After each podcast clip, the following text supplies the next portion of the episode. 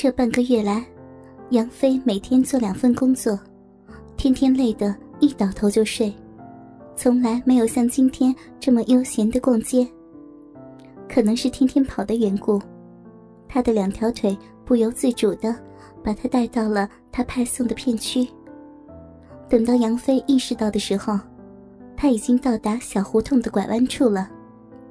他这才意识到，是他的潜意识把他带到了这里。在胡同口，杨飞进行了十分艰难的思想斗争。最终，胀得发疼的鸡巴战胜了曾经考出优异成绩的大脑。他决定今天找小姐。其实，杨飞是个不折不扣的处男。到了大学，才第一次看黄片，一次次听着屏幕上女人畅快的呻吟，男人有力的抽插。杨飞也禁不住思绪万千。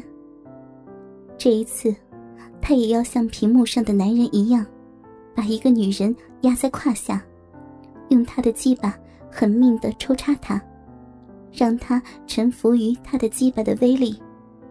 听着他畅快的呻吟，杨飞也要像片中的主人公一样，用遍各种姿势，最后射进他的逼里。决定了要进去，杨飞就在胡同口认真的想，他这次到底要找谁？杨飞仔细的把每一个屋子里的女人都回想了一遍。他决定就去找他第一次见到的那个女人。她的黑色连裤袜和连裤袜里红红的内裤，一直在杨飞的脑海里萦绕。他直接走进了第一家休闲按摩的屋子。跟杨飞想象的一样，这女人今天仍然是他第一次见她时候的打扮，不过这一次黑色的连裤袜里边包的是一件更加狭小的白色丁字裤。杨飞不再像是第一次进屋里那样紧张了，他很从容的对她说道：“你好。”那女人看到了是杨飞，笑了笑，起身把门关上锁上了，也没说话，直接就拉起了他的手，进到了帘子的后面。杨飞紧张的手一直在微微的颤抖，还有他的手上不住的往外涌出汗水。帘子后边有一张大床，把杨飞拉到后边以后，他放开了他的手。直接开始脱衣服，先是上衣，然后弯下腰，脱去了连裤袜和狭小的丁字裤。一具成熟的肉体出现在了杨飞的面前。好在他有心理准备。杨飞紧张的把自己的衣服全部脱光，任由他引领着他，压到了那女人的身上。杨飞情不自禁的。张嘴就去亲他，他的胳膊十分有力的顶住了他。杨飞试了几次，不是被他的胳膊挡在外边，就是被他躲了过去。他只好放弃了，两只手使劲的抓着他的大奶子。他的奶子在没脱衣服的时候感觉很大，不知道为什么，真的脱了衣服，感觉就不大了。杨飞摸了摸，像是一个干瘪的口袋，跟他想象的完全不一样，一点也不像片子里女主角的奶子一般的坚挺。这时候，他的手一把抓住杨飞的鸡巴，快速的套弄起来。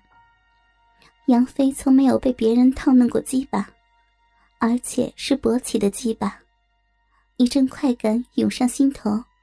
脑袋一阵眩晕，任由他摆布着。不一会儿，他一只手拿着杨飞的鸡巴往他的骚逼里插去。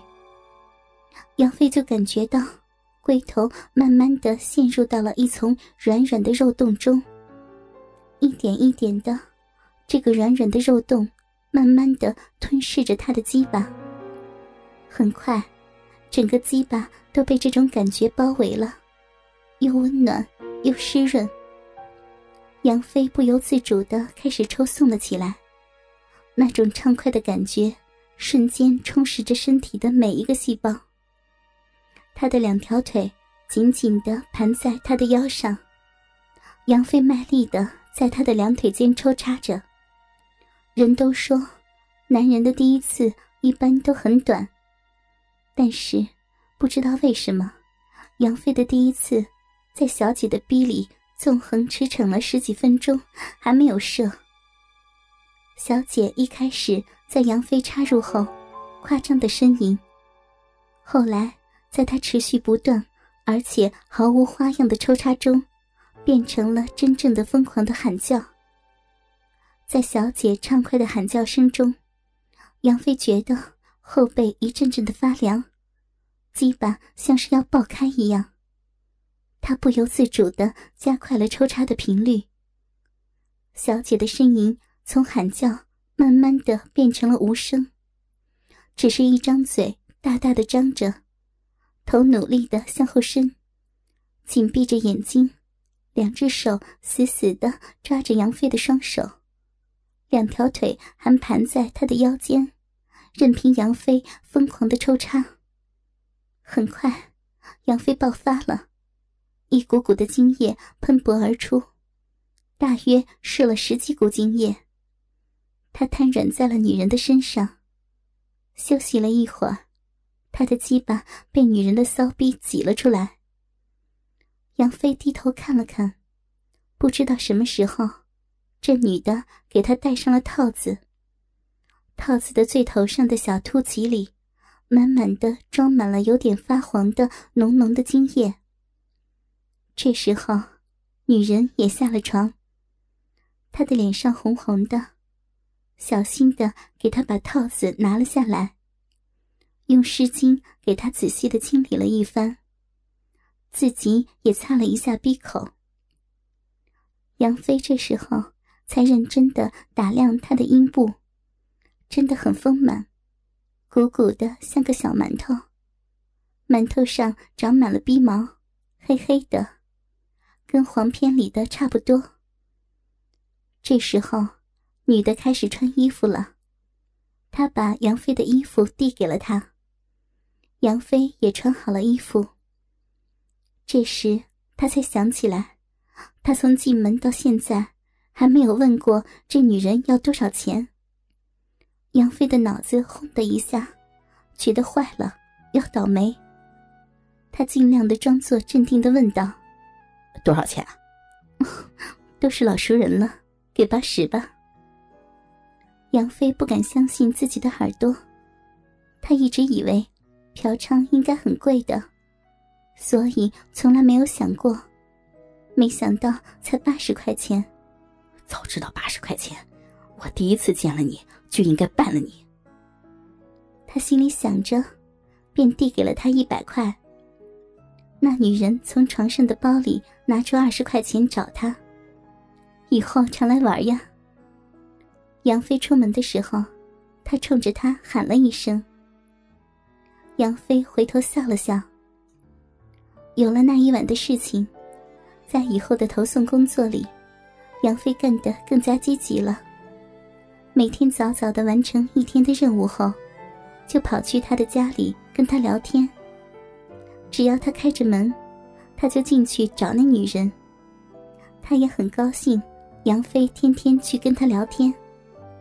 虽然每次去都会占他的便宜，不是摸他的奶子，就是伸到他的裤子里摸他的逼，但是那女人也不生气。有时候他还主动的抓杨飞的鸡巴。就这样过了半个多月。杨飞就要开学了，在跟他聊天的过程中，他们知道了彼此的情况。他们都是生活所迫，都有着同样的农村生活。这些相同的经历，拉近了他们的距离。在杨飞快开学的时候，那女人主动的把他叫了去。这一次，他两人完全放开了。没有任何的羁绊和措施，他们疯狂的在他的床上操逼，整整做了六次，每一次都射进他的逼里。最后，他的逼里装满了杨飞的精液，不住的往外流。再后来，杨飞去上学，他继续他的生意。杨飞偶尔也会去看看他，有时候也会在他那里过夜，和他疯狂的操逼。但他们知道，他们带给彼此的。也就只能是这最原始的肉欲了。再过了一年，杨飞拿到了学校里的一等奖学金。他买了很多的东西去找她，结果那女人已经不在了。杨飞问了问他旁边的他的同行，他们说他一个月前回老家了。杨飞知道，他的这次离奇的经历，算是彻底的告一段落了。他把东西全部都给了他的同行，他们非常的感激杨飞。